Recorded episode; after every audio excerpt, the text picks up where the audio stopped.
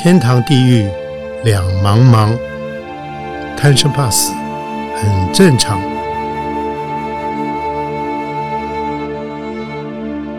欢迎收听由点灯文化基金会所制作的《点灯贪生怕死》节目。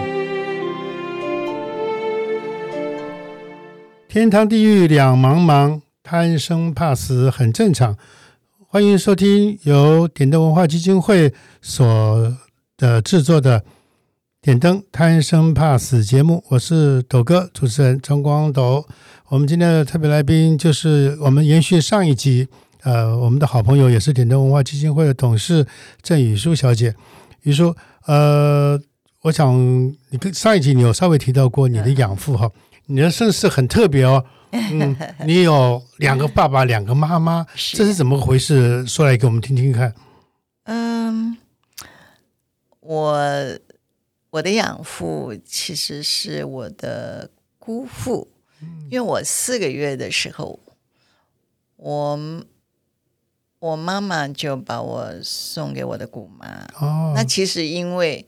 在那个年代，我妈妈是除了生我大哥最大的，接下来就一直生女儿，生到我已经第三个女儿，她是偷偷从后门跑出去生的。哇！你那个年代大家是重男轻女，对对。我的祖母啊，我奶奶就说：“你姐姐没有小孩，你就送给她好。”嗯嗯嗯。就就我奶奶一句话，我就送到我姑妈家去。哦呀，所以我的。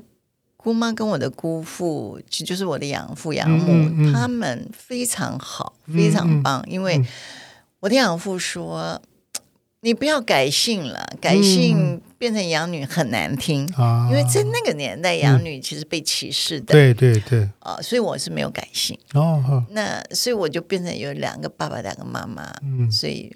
超幸福的，虽然我们物质生活很贫乏，嗯嗯，但是我的那种童年的那种丰富，嗯嗯，别人不会有的，嗯嗯，因为我养父是没有读书，是，所以他不识字。那我们的谋生就是他会。拉着牛车。啊，然后我们那个住在乡下，后面有个石头山，嗯，他就要拉着牛车去山上带那个石石块下来，那那个石块就是盖房子用的。OK，嗯。嗯，那呃，每天小孩很奇怪，我那时候很小，嗯，我就看了，哎，那个太阳快下山了，在河边看到哦，太阳在那个地方，我就知道我要去山下等。牛车下来，回来呀。那牛车下来以后呢，我就会跳到牛背上去，就骑着那个牛背走在那个村子里，我就觉得好神奇哦，山寨的公主一样，你知道？所以呀呀呀，我就觉得哇哦，那个那所以为什么小时候我很凶，我会打男生？哦，只要男生那个，我就说你敢打我，我叫我阿爸打你。因为我的印象里头，我养父就是。很粗壮，很高壮，你不可以动我，你知道？所以，嗯，我的童年是有很多很美好的回忆的。嗯是，那你大概多大你才知道说你有两个爸爸，两个妈妈？我从小就知道，哦，一直都知道。我从小都真的，你不会说我要去，我我还要跑去我生母家，我要跑回去。我不会，不会哦，因为我的我自己的亲生的父母，他们住在城里嘛，他们住在台北，台北，嗯嗯嗯，那我们是住在乡下嘛，我们是从三芝搬到淡水，搬到北投，后来我就念的石牌国小，就是对那时候的石牌国小，嗯。我们住在地农里那里，那时候整片都是田，没有房子，没有房子的，跟现在你看到了什么石牌北北头是不一样的。嗯嗯我在走走四十分钟田埂路才能去上学，是是是。然后最我我一生最大的噩梦，嗯，就是下雨。啊，穿那个小雨靴，你知道走田埂路都是蛇。啊，会让你吓到你那种失魂的那种奔跑，你知道？嗯嗯。可是。嗯，就是我小时候的噩梦。那时候的蛇是不是是魔也说不定呢？嗯，那种田里哪有魔？你想太多，也说不定是魔哈。所以蛇，水蛇啊，水蛇，四脚蛇，四脚蛇啊啊，那个是田里面有的特产。嗯嗯嗯，你应该也有泥鳅之类的了哈。那个河里才有啊，是是是。反而总而言之，那你。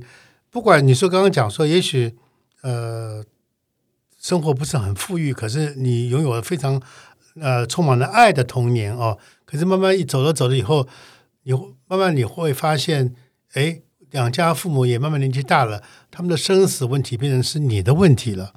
是，嗯，我在十年之中，嗯，送走了，送走了他们。哦，所以对我来说，那十年是很大的考验。是是是，就是我的电话是二十四小时不能关机的。嗯嗯嗯，我我人在外地工作，我我心里永远挂在那儿。所以，嗯。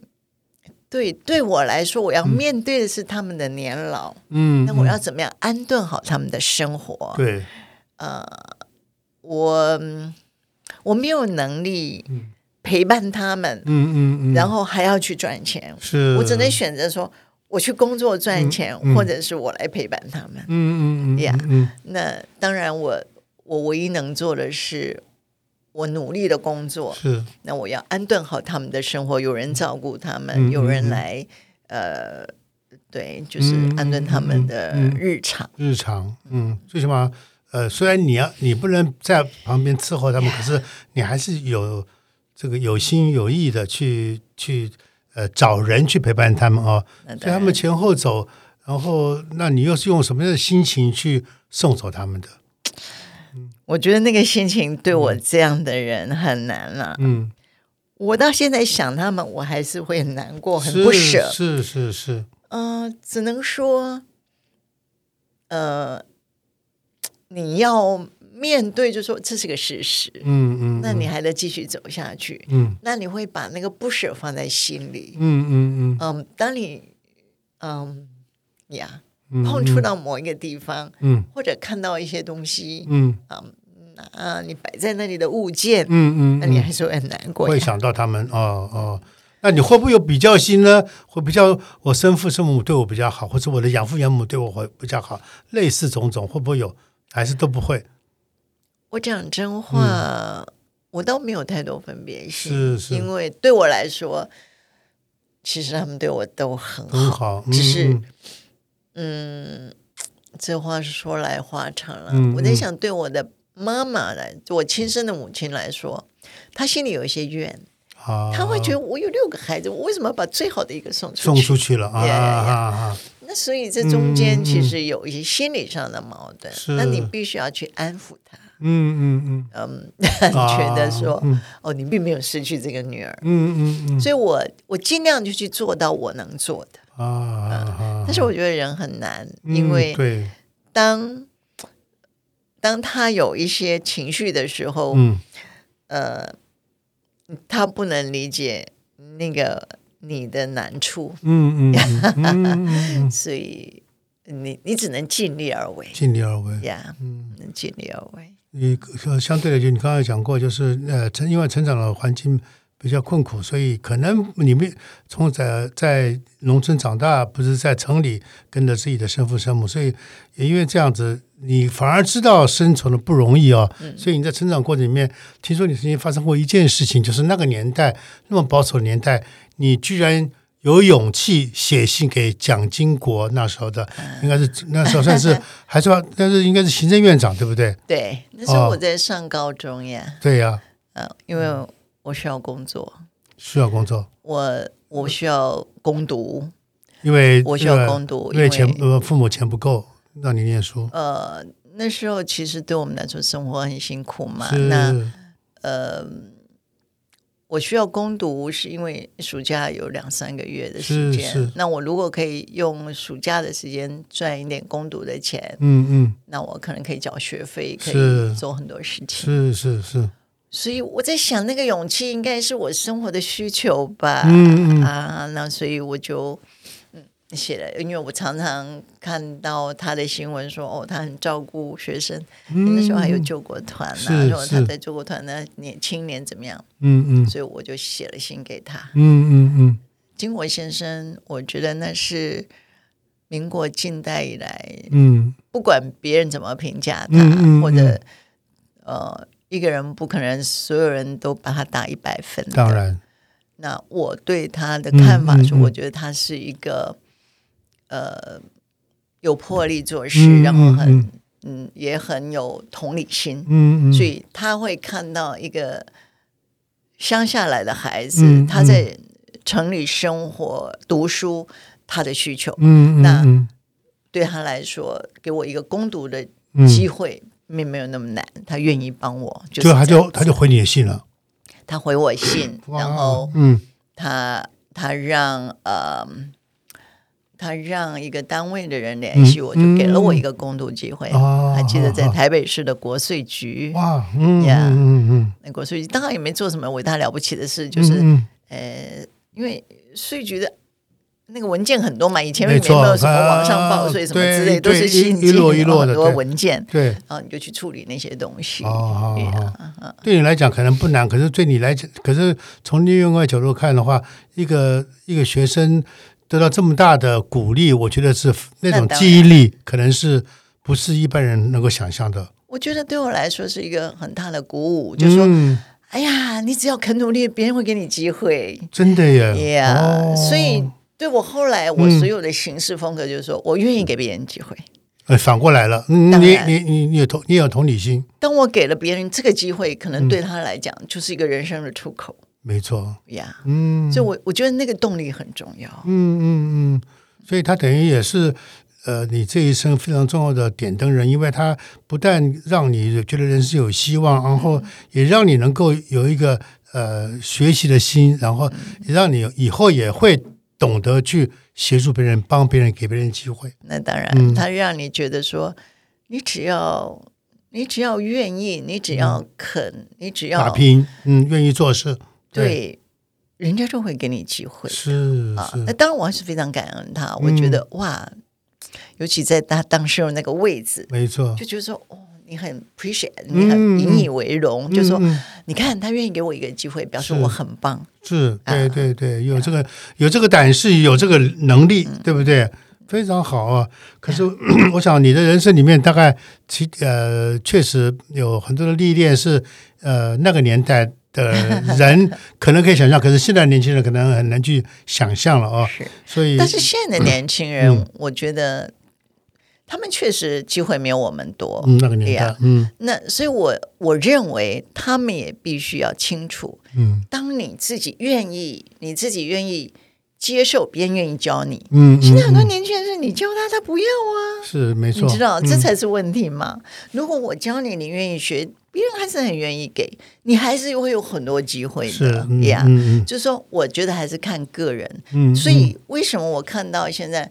很多的年轻人，只要他愿意肯干实干的，我都觉得他好棒。嗯，我都愿意去鼓励他，愿意去给他机会。嗯嗯嗯嗯，没错没错。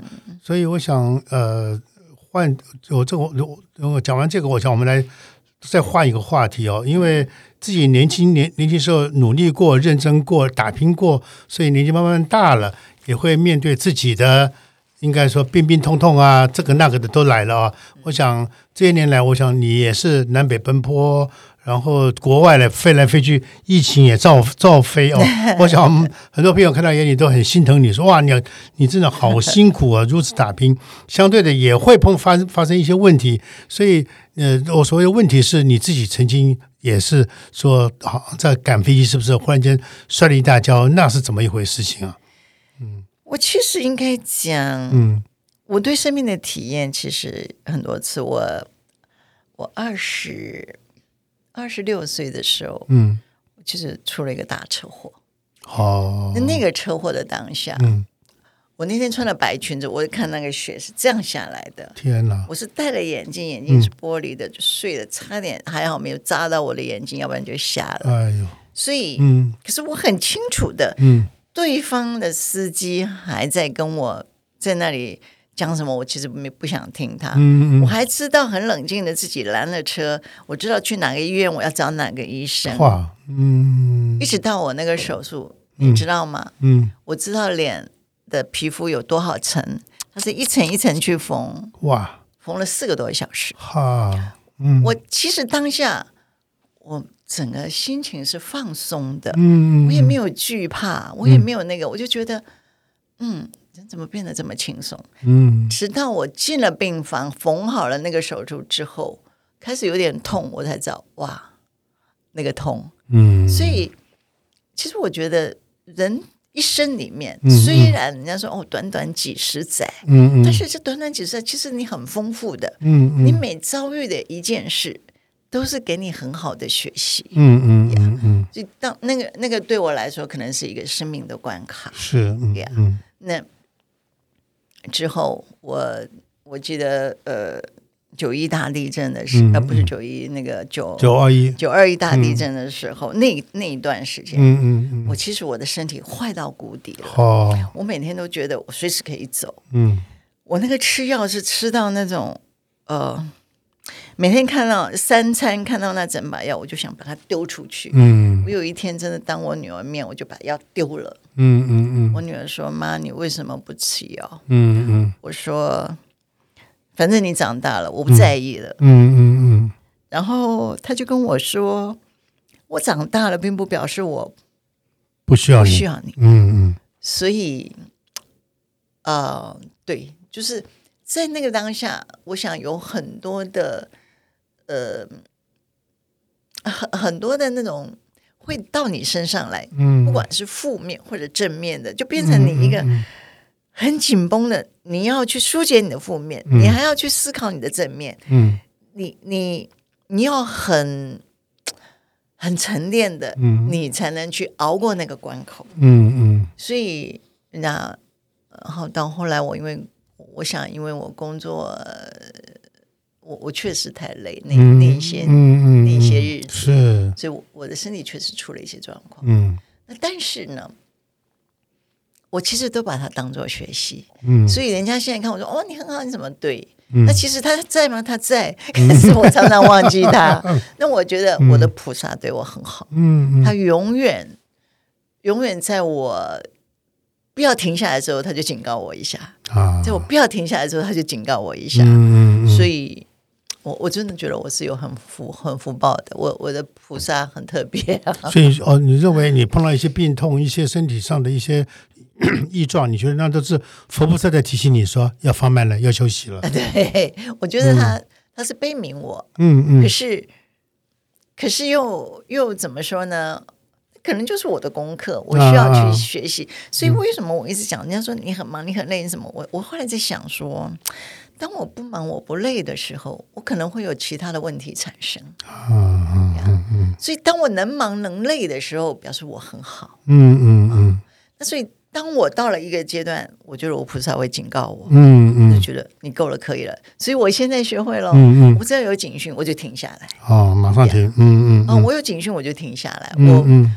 我不再像呃四四十岁、三十岁这么勇猛，嗯一味往前冲。对对对对，我觉得我现在懂得什么时候该踩刹车啊，所以那也是善待自己的方法，很重要很重要啊啊！所以那我觉得我我也好奇了，那经过这么多的历练，再加上幸运大师给您的这个教诲，那你自己如何又来如何来看你你自己应该是怎么说？你如何来定位？对，如何如何来定位你的生死观？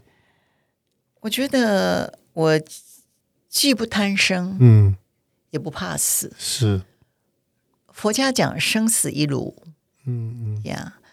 我们所谓的死，不过就是去轮回。就像我认为我师父，嗯，他就是一尊古佛，嗯嗯，他是为了振兴佛教，嗯，为了整合佛教，嗯，所以他。趁愿来的，要来的。那你想，他来了将近一百年，嗯嗯，他不是应该回去换个肉身再来吗？嗯，你到底是肉体呀？是啊，那我想他愿力还没有完成，他因为他自己说他要成愿再来，我相信他会成愿再来，所以那个就是他的愿力。所以有愿就有力，嗯嗯嗯，没错。对我来说，我对生，嗯。当你生的时候，嗯，你就很透彻的。我在讲透彻，很简单，嗯，进不简单，嗯。当你说你放下，你不透彻的时候，你无法放下，也是呀，嗯。所以我觉得，当你透彻你的生的时候，你看清楚你生的本质、你的意义、你自己该做的、你自己要付出的、你自己的规划那个那那个方块里面，嗯嗯，你是不是本分的？嗯嗯，然后你在看死的时候，其实不用惧怕，嗯，有信仰，不管你信仰任何宗教，是你对死亡这件事，你不会惧怕，嗯，因为你知道你要去哪里，嗯。你会惧怕、会恐慌，是因为你不知道你要去哪里，是。你不知道往身后是什么，嗯嗯，对吗？没错。比如说基督徒、呃，天主教徒，他们就哦，我就是要去天堂，嗯。啊，去坐在主耶稣的旁边，嗯嗯。啊，那我们知道我们要跟着诸佛菩萨去西方修持，我们希望可以趁愿再来，再再来为为这人群服务，嗯嗯呃，有能力的贡献给。所谓的众生，嗯，那我我觉得这些都是一个很扎实的东西，嗯嗯嗯嗯，所以如果你对生死能够了知，那你就不会害怕，是也没有贪生怕死的问题。那是那绝对是这样子啊，所以呃，同时我也想。因因为很多朋友都都说这个宇叔是一个非常不计较的人，他很大气，他为人非常慷慨，非常呃有海量的一个人啊。那可是我想，那个所谓的大气，是不是也是跟你后来学习佛法有关，或者是你自己认为那就是你的本性呢？我觉得这一部分有一部分是本性，嗯，但是当你。学佛之后，你会更扩扩大，扩大。因为学佛之后，你讲的是慈悲，对吗？那个慈悲就是，呃，真的就是无缘佛界的。嗯嗯。我即使我不认识你，嗯，我今天有一碗饭，我看你饿肚子，我愿意给你半碗饭。嗯嗯嗯。那我觉得那个那个什么本质的那种有量，那个是一个心态，因为小时候。穷嘛？对。那但是，我觉得我我我的养父养母虽然他们没有念什么书，没有受什么教育，那他们示范给我的就是对人的宽容嘛。啊。那就我们很穷，可是我们也富足。不是，他们常常就说，像我们这么有钱的人啊，我们就要怎样怎样。就是他们很愿意去。跟别人分享，嗯嗯，那我觉得这个就是我看到，然后我我在我的那个我我有这样的一个意识，嗯嗯啊，所以我觉得分享很好，嗯啊，当当你有美好的东西，你跟别人分享，其实你会更快乐嘛，嗯嗯，因为你分享到他得到那个快乐，是呀，所以我觉得当你说你在帮别人，就是给人方面，其实你得到了更多啊啊。呃，我在想说，哎呦，为什么有人要这么计较？嗯，他一定很不快乐。是，嗯嗯，我没有看过一个心量很小的人会很快乐，嗯，因为他每天都在想，为什么是这样，为什么是那样，斤斤计较，嗯嗯。所以我想，一个人要通透，那个通透是要学习，对，没有人能给你，嗯嗯，对吗？嗯，所以我们在讲福报，福报也一样啊，嗯嗯，你要自己种。这个福田要自己种，别人给不了你啊！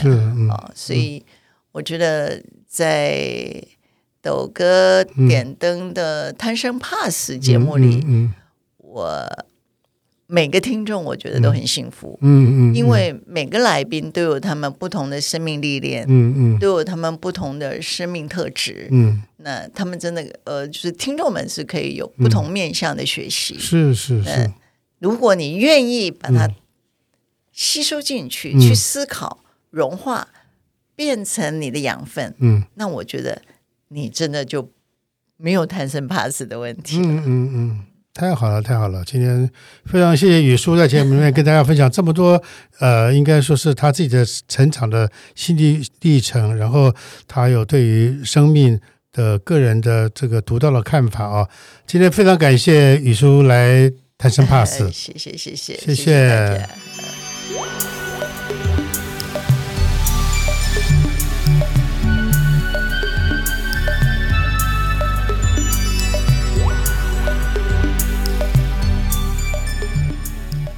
呃，听完今天节目以后，我想很多人应该是不少人会对于郑宇书他的人生观，呃，聊了那么多以后，要学习他，像我了哈，我要学习他，真的就是要特别特别的达观，特别特别的知道如何去呃与别人分享。当你不去计较的时候，你那个心非常非常的宽大，也非常非常的能够有容纳容纳力，所以也能够呃让你的人生更丰满，然后更圆满，然后。更美丽，更快乐，是不是呢？感谢您今天的收听，我们下回见。